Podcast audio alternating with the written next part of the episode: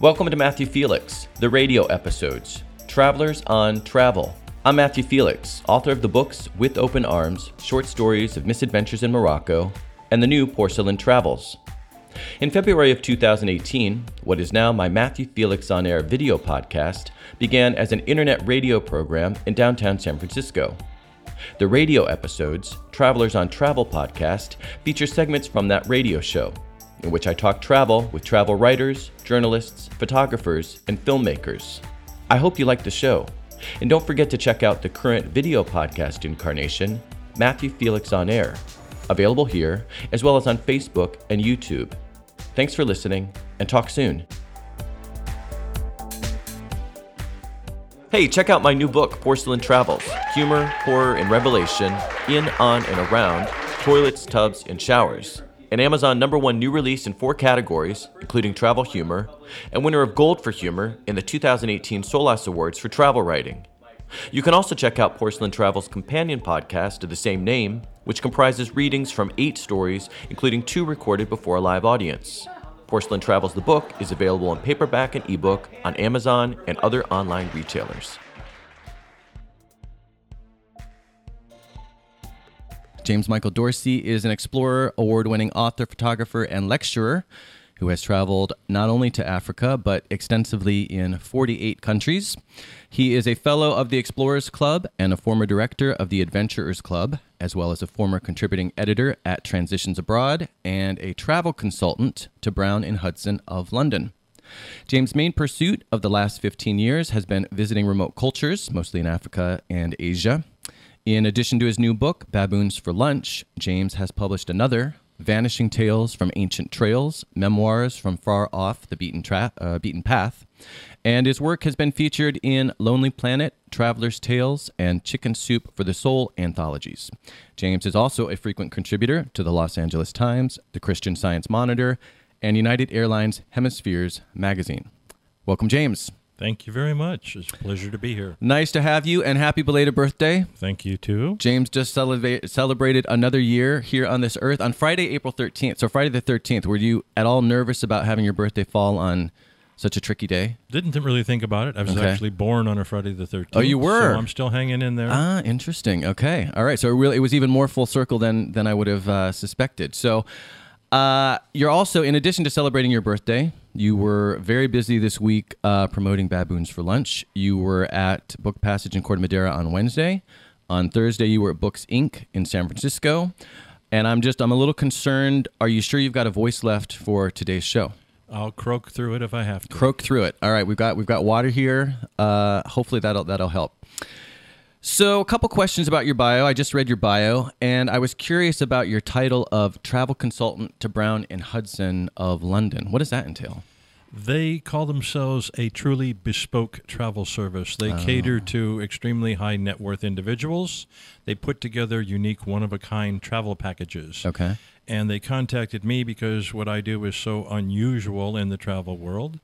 So I'm kind of like on call if if some uh, mega millionaire wants to go on a, a, a, elephant safari in Africa and they want somebody that can hold their hand, they'll do it. All right. yeah, why not? That's what I am there. Yeah. Okay, cool. Interesting. That sounds like a good gig. An on call guide, as it were. Right, right. So someone could call you tonight and say, hey, we're leaving tomorrow for Africa uh, we need you to go with us. It hasn't happened, but it could. It could, yeah. All right. Like I said, that sounds like a good gig. Uh, the other thing I noticed that wasn't specifically called out in your bio is that you're are you a marine biologist? You're some no, sort I'm of, not. but there's some sort of whale related.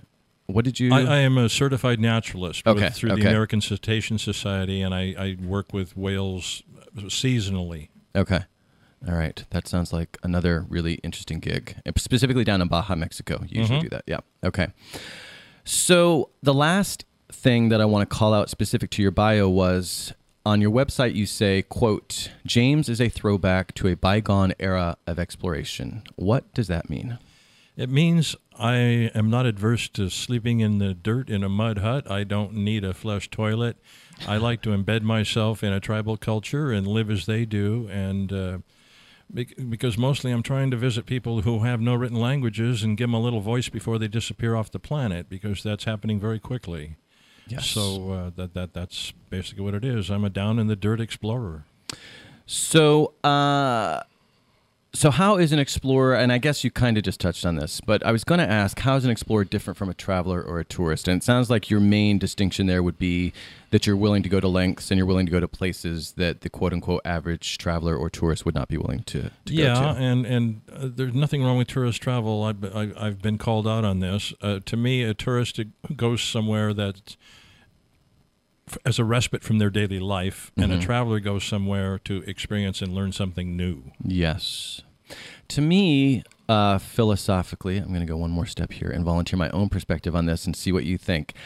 Seems to me like tourism, and I'll probably take some slack for this too, but it seems as if tourism is kind of largely about consumption Yes, as well, Yeah, right? I mean, versus really going, really trying to have an exchange. Tourism often, not always, but often seems to be about okay, I got this list of 10 things I'm going to do, and I'm just going to plow in there and see and do it all, and then come back and not necessarily remember much of what I just did because I tried to kind of intake so much. Is that overly cynical or? No, no, I think Yeah. that's what a lot of people do. Yeah. I mean, they, they have a two week vacation every year. We're the only industrial nation in the world that only gives their people two weeks off. Indeed. And they try to cram in as much as they can. And by the time you get home, you've forgotten half of what you've seen. And you're more tired than before you left. Right. Yep. So, uh, yeah, I just prefer doing it a little differently. That's all. And Sounds if that's the only me. way you can, more power to you. Well, that's the other thing. I mean, the reality is, of course, you brought up a really good point. Some people just have two weeks, and they want to try to make the most of them. So some of that is certainly coming from from that limited time.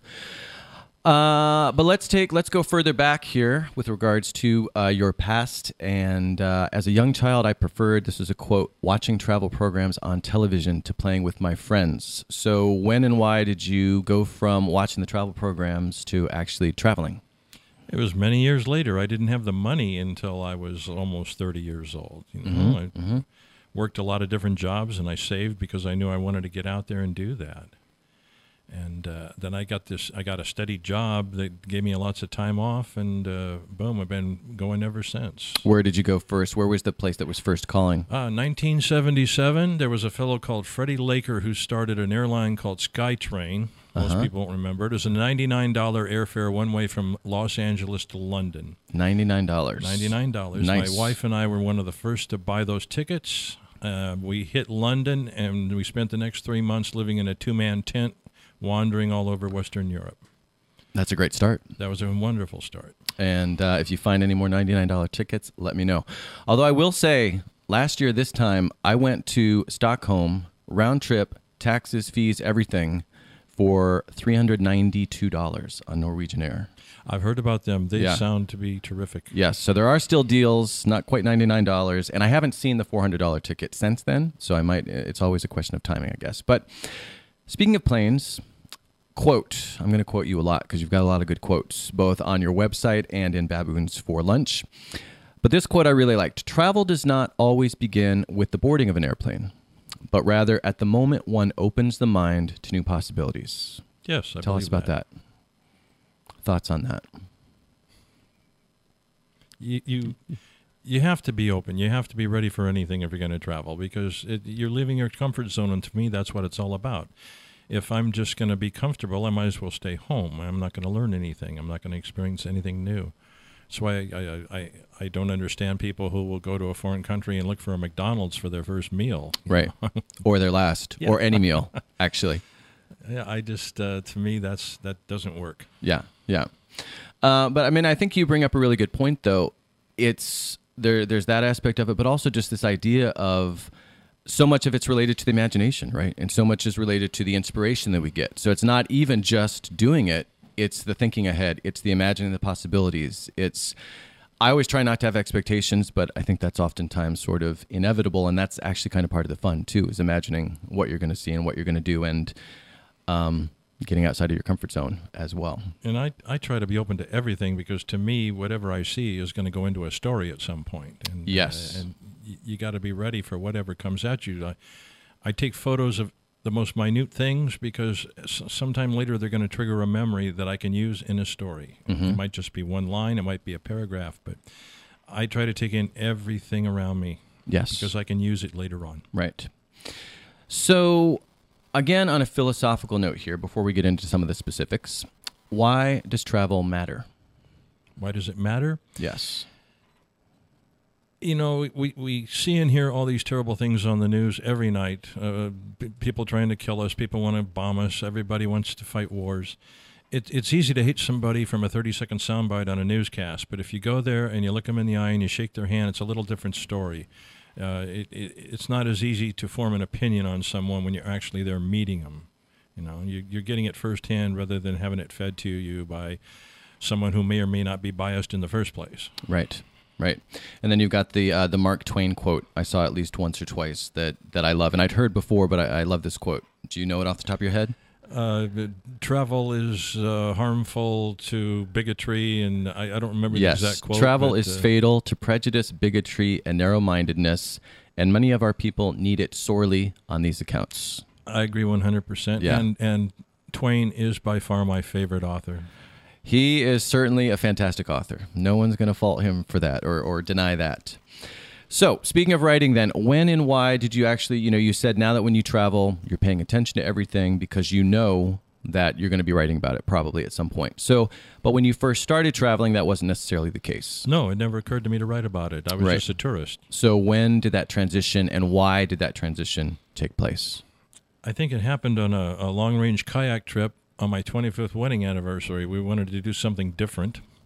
Uh, we had never kayaked before, and my wife and I found ourselves in the Johnstone Strait off of Vancouver Island in the open ocean. And when it, within an hour, we had a pot of orcas all around us. Oh, nice. Nice. And I was so uh, worked up about that. I came home and I wrote a story and I sold it to uh, California Wild Magazine, which was published by the Academy of Sciences here in San Francisco. That was my first big publication. and that was your first story. That was my first published story. Yeah. Yeah. And I thought, well, God, maybe uh, maybe I can actually make money to pay for trips by doing this stuff. So. and yeah. that launched that whole endeavor. But you make a distinction between being a story. You say you're a storyteller first and a writer second. Yeah. What's that mean?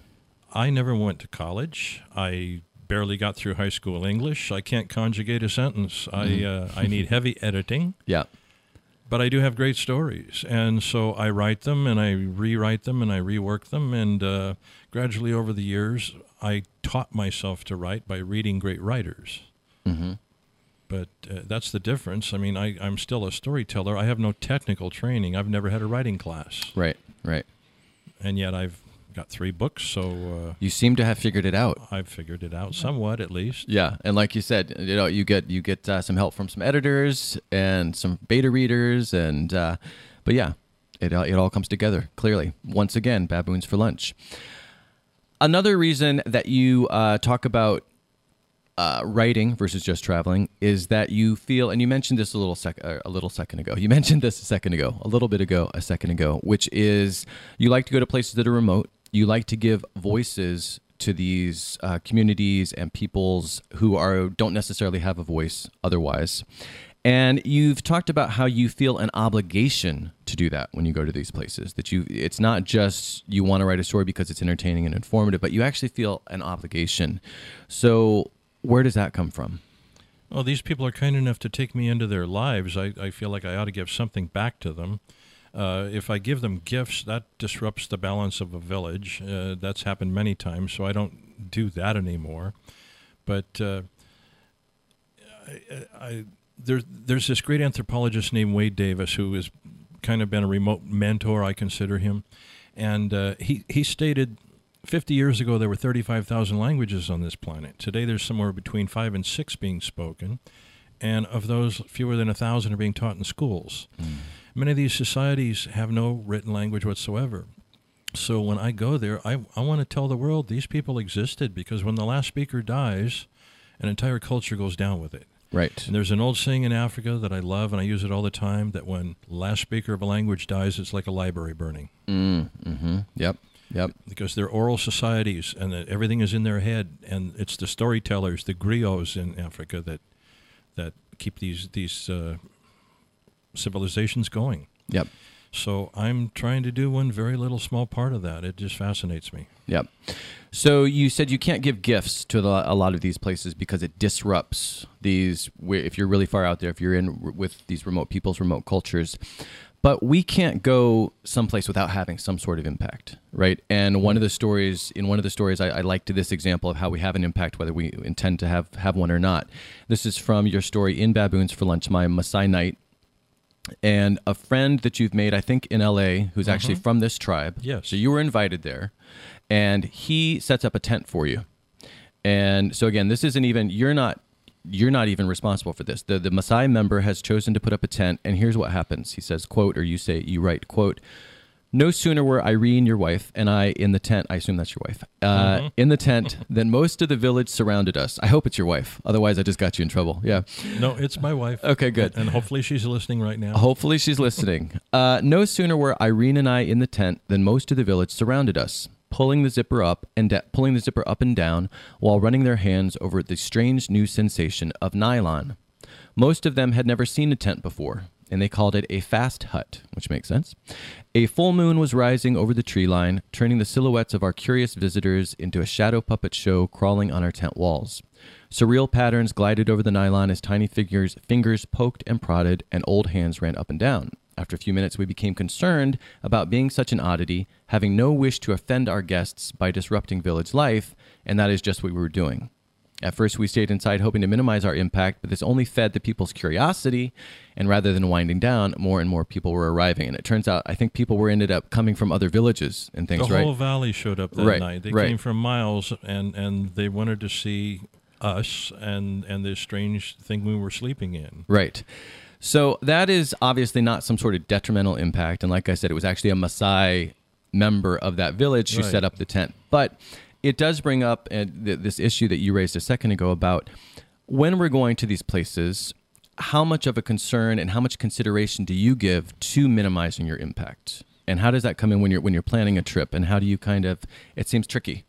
Yeah, it's a fine line you have to walk because your very presence is is having an effect on the area. Um, I just try to be a fly on the wall and observe as much as I can, but at the same time, I'm a curiosity, and, and they want to know as much about me as I do of them. Right. So I just try and keep a very low key, and I do what the people do. I try to blend in. Yep. Um, does the traveler ever have a responsibility not to go somewhere? Oh, that would depend on the individual situation. I mean, personally, there's nowhere I wouldn't go, Yep. uh, but you know, to each his own. I know a lot of people are afraid of war zones. To me, I would love to go and see that. Yeah, you know? yeah.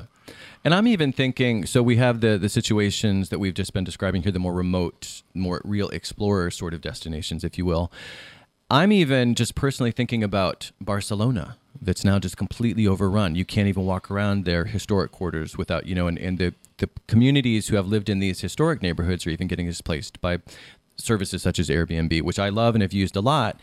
But Barcelona or Venice, where the number of cruise ships bringing people in. And so I really started wondering, you know, should I, as a responsible, trying to be a responsible traveler, start avoiding even places that aren't necessarily, I'm not necessarily worried about my impact on this remote tribe, but even on Western, you know, developed destinations, because it seems as if the traveling and tourism has gotten, in some places, kind of.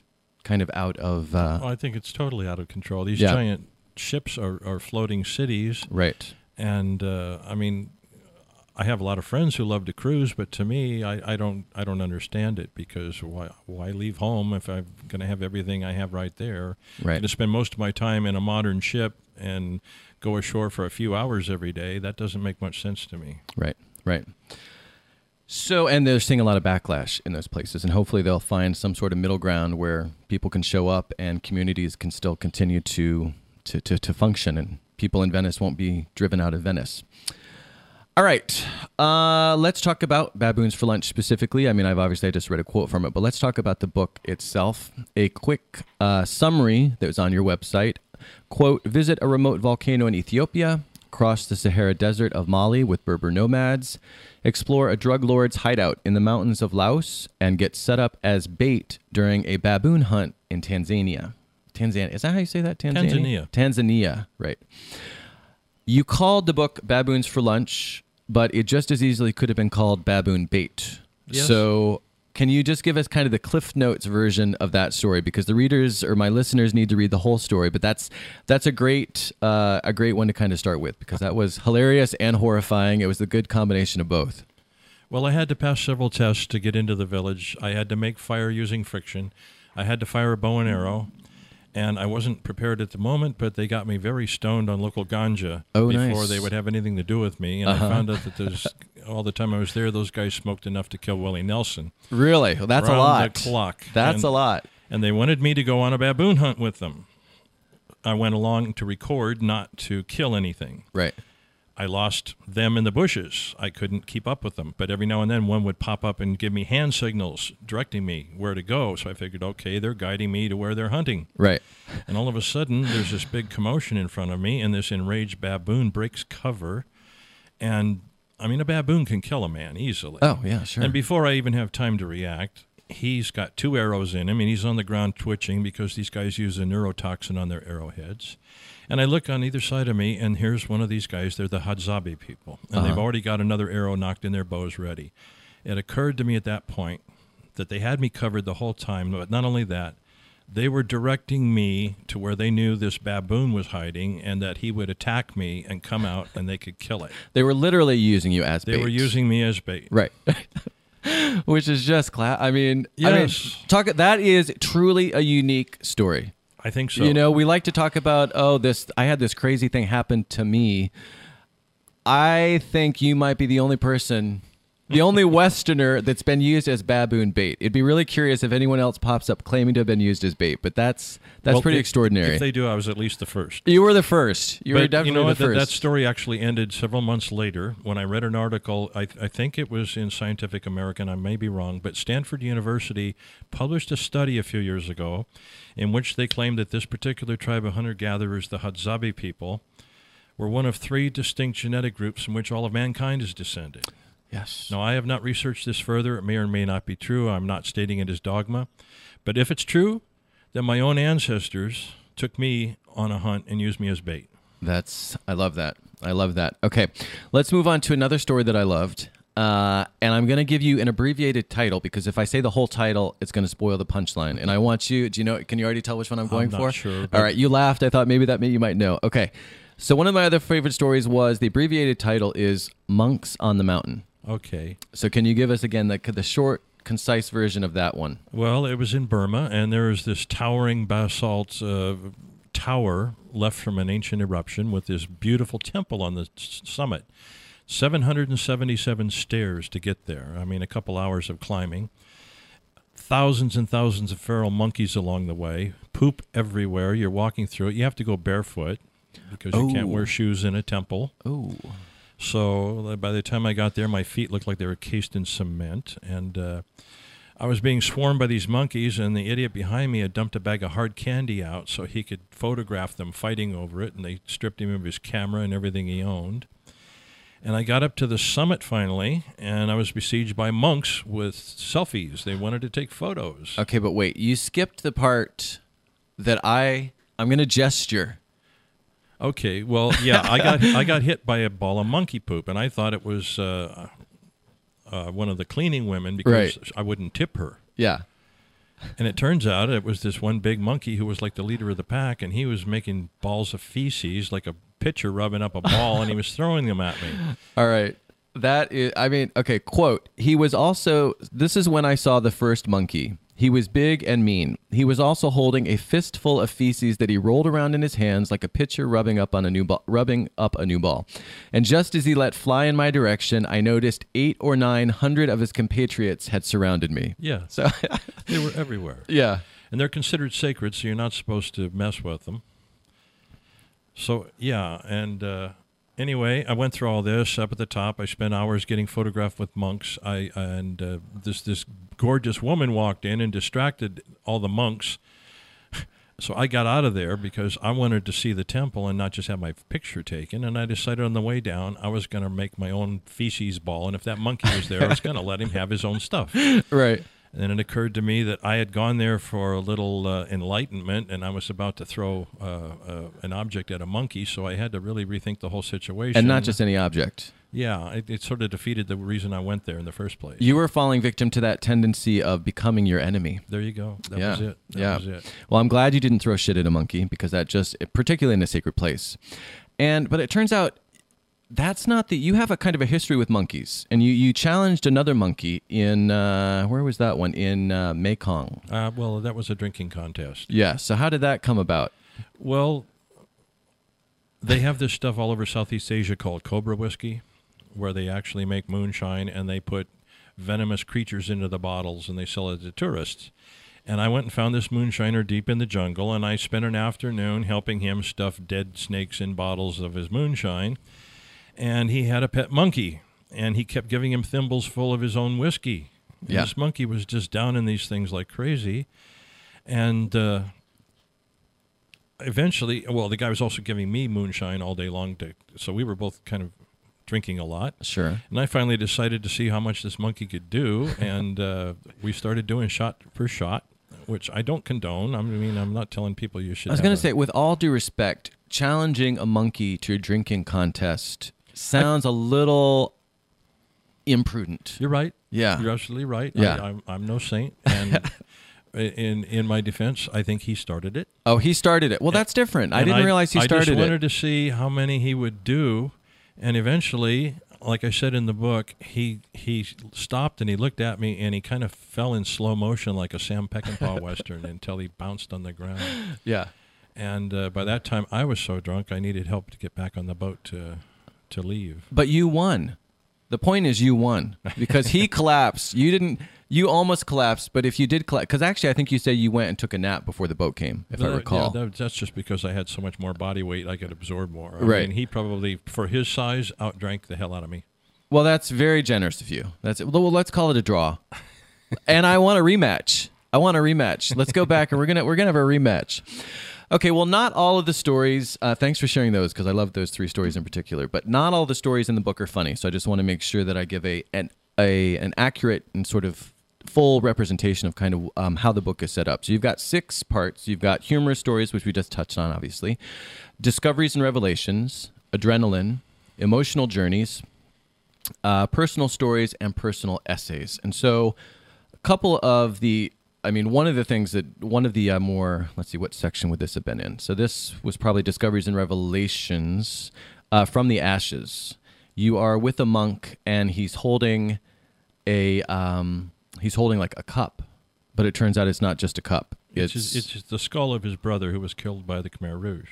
right. So, and it was his uh, his rice bowl now as a rice bowl. That's right. That's right. because it's his re- uh, reminder of the impermanence of life. He was a Buddhist, a Right. Theravada Buddhist. Yeah.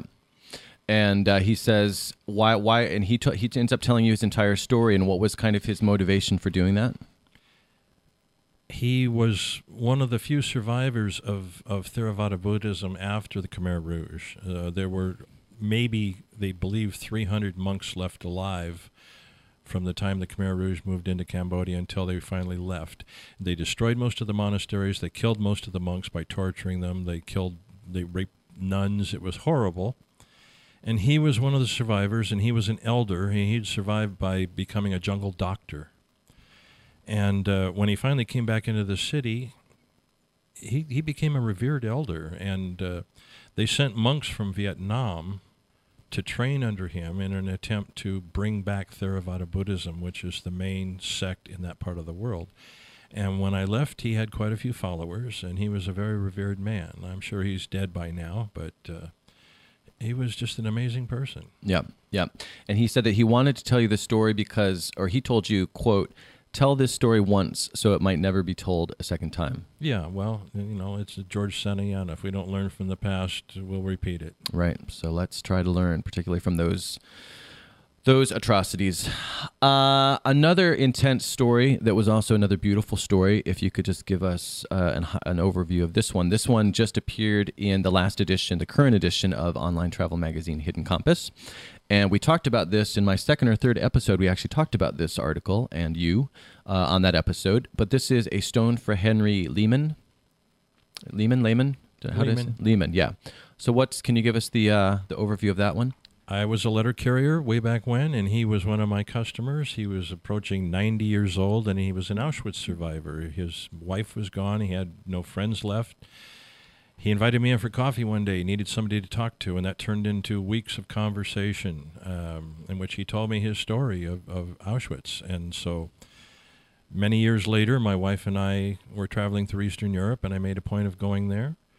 And uh, I say one of, one of the hardest things I've ever done in my life is to walk into the actual gas chamber at Auschwitz. Mm-hmm, mm-hmm. And you look up at this hole in the ceiling where they would drop in the Zyklon B pellets, and then you walk next door to the crematorium, and that's where he worked. His job was taking bodies out of the crematorium and stacking them. Right. And uh, the, he told me this whole story. And it would have been intense enough just going.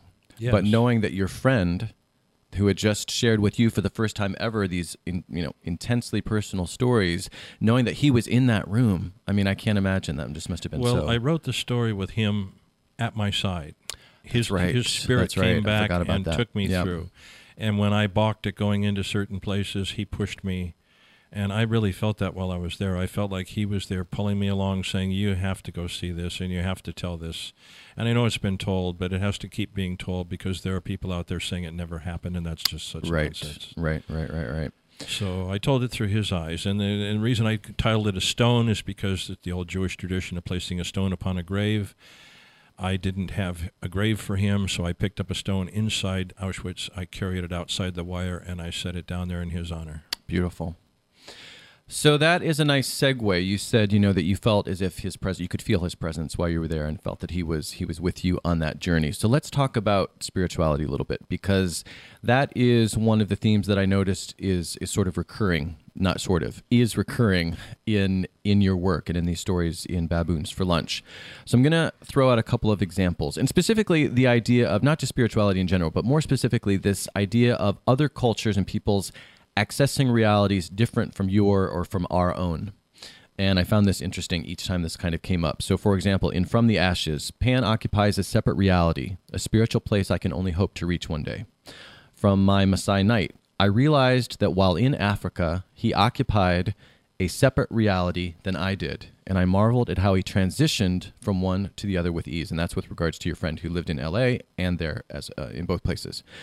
And then another uh, quote along those lines that I really liked and that illustrates this point is from Conversations with a Caveman.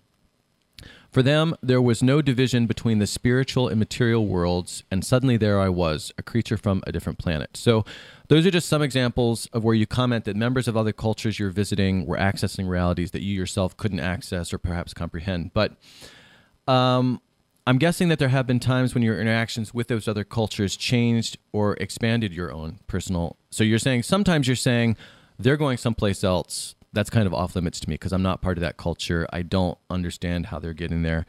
But just being around that in certain situations, I'm guessing that you have in fact been transported, have in fact accessed realities that that are foreign to your day to day, and that have expanded your understanding and appreciation and experience of. I guess it's really expanded your experience of reality. Any thoughts on that? That's always my ultimate goal when I go to these places. And and there's a story called Jordan's Bull, in which I describe one of those days when I felt I had been transported someplace else uh, because of this mute little boy, who may or may not have been a holy man, and uh, we'll never know if he was or not. But uh, while I was with him, we had the most incredible experience, and, and the entire village uh, came out to greet us and, and sang and followed us. And I noticed a change in colors. I noticed a change in temperature. And everything about me was different while I was with him. And at the end of the day, when he left, everything suddenly went back to normal. And I'm asking myself, what just happened here? I had Mhm. experienced something I could not explain. I think I said it was something African and it it could never be understood by a non African. And that was good enough because I just wanted the experience as it was. Mm-hmm. Mm-hmm. Is that Mudu or is Mudu from a different story? No, didn't cite Madu this was uh, the caveman I had the conversations with. okay. He, this little boy was called Jordan. Yes, and I and I loved that story. And that's actually the first time I saw you. We talked about this before the show. We didn't meet, but I saw you read that story at at uh, the Lit- Litquake Yes, event last year.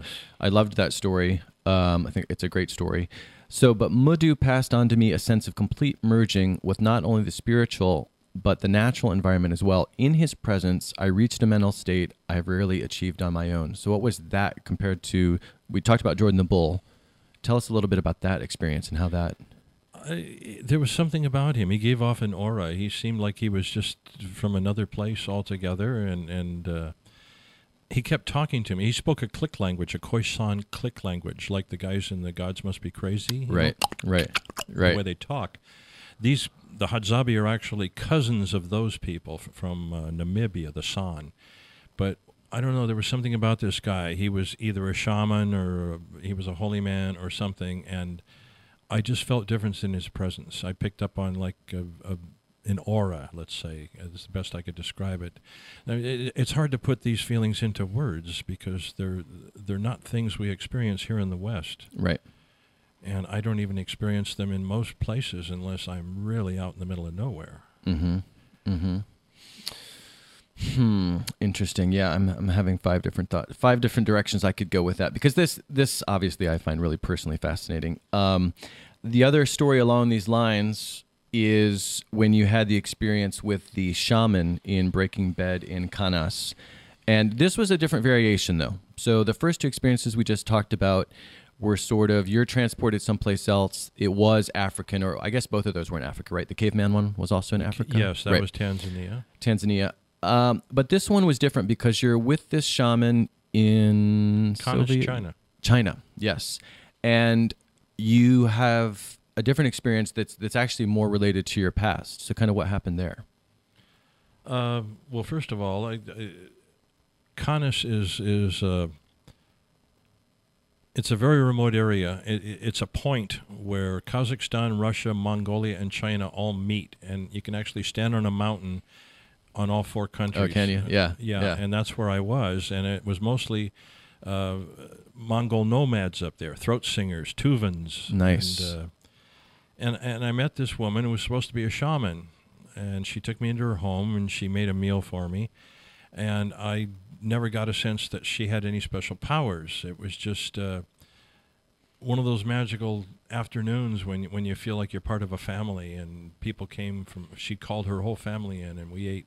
Uh, fermented goat's milk that she had made into a cheese so hard I was afraid I'd break my teeth trying to eat it. Uh huh. And uh, Never goes bad, probably, right? no, and at the, at the same time, I've got this guy from the uh, Communist Party outside lurking in the bushes because he's following me everywhere I'm going. uh, Making sure you're up to no bad. Yeah, I mean, anytime you travel alone in China, you're going to have a, a watchdog on you, and that's all there is to it. Yeah. And uh, there was a very special day, although I, I went there thinking she had special powers and came away realizing I didn't think she had it all. And if she did, she didn't reveal them to me. But it was just one incredibly great day to, to, to, to see how the local people lived. This was a, a log cabin that was built by Russian loggers at the turn of the 20th century, left behind. She'd been married to a Russian. She was a local Tuvan woman. And uh, she was like the village elder. Yeah. But what about the uh, the Norman Rockwell flashback? Do you remember that? So, quote, an old Norman Rockwell painting came to me in that moment. It was a mother bringing the Thanksgiving turkey Thanksgiving turkey to the table where her anxious family awaited her feast, the feast. Suddenly, I was a six-year-old boy again, watching my own mother approach. The image lasted only a second. I quickly returned to the present. So that's I just found that interesting, and this is how I was trying to distinguish it from the previous ones, where someone else is kind of taking you into their realities, so to speak. But with this woman, even though she didn't necessarily demonstrate externally whether she was actually a shaman or not, something happened where you went back into yourself and into your own past. Yeah, it reminded me of my mother for a brief second. I forgot about that part of the book. Yeah, And there's yeah. another story in the book also where a dead whale uh, brings my mother back to me. Tell us about that because yeah, I um because that's actually where I found out that you had the involvement with the whales and the uh, that that's something you do yearly. yeah, I, with, I uh, was kayaking in a mangrove in southern Baja and I found a, a, a dead whale, a floater we call them. And part of my job as a naturalist there is to catalog these things. And I went over to this whale and realized I knew her from the markings on her. I'd seen her before. Really? And So you can actually the markings are distinctive enough that year to year you Yeah, can you can tell who's who. Mhm. Interesting. Interesting. And when I got up to her, I realized she had a newborn calf, and I couldn't see it from where I was at first. So I started to back off in my kayak, and the whale followed me, the baby. and it came over and it, it was trying to spoon my kayak. And be, I mean, it, like it instantly glommed onto me because it had lost its mother and it didn't know what to do. A baby whale has no instinct; it's going to die without a, Really? a gray whale will. anyway. Really? and this was a gray whale. Yeah. So this whale is like rubbing on my boat, and I don't, I can't do anything with it. I can't help it, and it's going to starve, and it's going to die a terrible death. So what I did is I paddled as hard as I could through the surf because I knew the whale would follow me. Mm-hmm. I took it out in the open ocean, and it was overwhelmed by the waves, and it drowned. Really? Because to me, that was the most merciful thing I could do to it, Sure. Sure. and that triggered memories of my mother dying. Right, right. So speaking of life and death, this is another theme that is recurrent is this idea on at least two occasions in your book. You talk about risking your life for adventure. And to live or die in the Danakil, Danak, Danakil, Danakil. Danakil, uh, you say, quote, it seems an inbred human flaw that our curiosity often results in our demise, and yet many of us return to possible danger like moths to a flame. Such questions butt up against the meaning of life itself, a pursuit so far that seems to elude mortal man. I have no death wish, but I prefer not I prefer to meet it doing what I love rather than lying in a hospital bed one day wondering why I never chased the dream. Yeah. So um I, I would rather die on an expedition than, than being hooked up to a lot of tubes in a hospital bed Right. waiting for the moment. Uh, But how do you, as an explorer, because you, like you said, you don't have a death wish, but you do also at the same time you want to have these real adventures. And I've talked with previous writers, previous travelers about, um, and this is a slight a slight tangent, but I think it's all under the same umbrella here. Of you know, oftentimes the good stories, something bad has to happen to have a good, for, in order for us to have a good story, right? a lot. Right, oftentimes. So we do want to go places where we're outside of our comfort zone, where there might be some danger. But how do you how do you kind of find the middle ground? Um, you know, because you did in this story that I just cited, Westerners were actually murdered not long after you were there. So Right. the the, the, Yes, the danger that you were experiencing was very real. It wasn't you weren't being dramatic. Like the danger of you losing your life in that situation was real. So how do you kind of assess that or decide whether you want to go to these kind of put yourself in these kinds of situations? I don't really assess. I I go, You just go. Yeah. and yeah. I don't worry about it. Yeah. Because I can be killed stepping off a curb as soon as I leave this radio show. Yep. I hope you're not. And and people always say, "How can you go to these places? They're so dangerous." Well, it's no more dangerous than living in a big city. I mean, come on, it's, that's all there is to it. Um, so I don't worry about it. Yeah. I would rather have that experience, and if it takes my life at some point, then I've lived the way I wanted to live. Amen. I always say something similar, and I've said it at least once on this show already, but the only place I've ever been held up at gunpoint is five minutes from here. Yeah. You know, not in Right. the, the off the beaten track places that I've been. That's not to say I've never been in dangerous situations, but the only place I've actually had a gun to my side, I hope mom's not listening, uh, was was five minutes from here. And uh, and yeah, I think I think that's that we just have to be careful, smart, wherever you are. That's right. Wherever you are. People always tell me what's the most dangerous place you've ever been, and I told them Los Angeles because I Yeah. just moved from there. Yeah, there you go. The Tenderloin, San Francisco. Uh okay, so I would like we're kind of running out of time here and I want to make sure so I talked about uh, your most recent events this week and but I think you have some upcoming events down south, is that correct? I'm flying down to Los Angeles on Tuesday. I'm doing a book signing down there and uh, in Brentwood at Diesel Bookstore, and then I'll be flying back up here. And I've I've got a podcast down there with a gentleman named Eric Trolls that will be on April 20th, and uh, that's all that's scheduled for right now. Well, that sounds like more than enough. Given what you've had, given the week you've had this week, and that's coming up shortly, and I'm sure there will end up. You'll have plenty uh, of other things coming onto the calendar. I have no doubt. So, uh, check out James if you're down south in Southern California, and uh, if you're not, you can of course check James out online at jamesdorsey.com. That's James, like you always spell James, but Dorsey is D O R S E Y. Any other links or anything I need to throw out, or is that that No, seems like your no. main? Uh, Uh, you can find me on Facebook and Twitter and and uh, LinkedIn. Also, I use a lot of social media, and uh, Baboons for Lunch is available everywhere, any bookseller.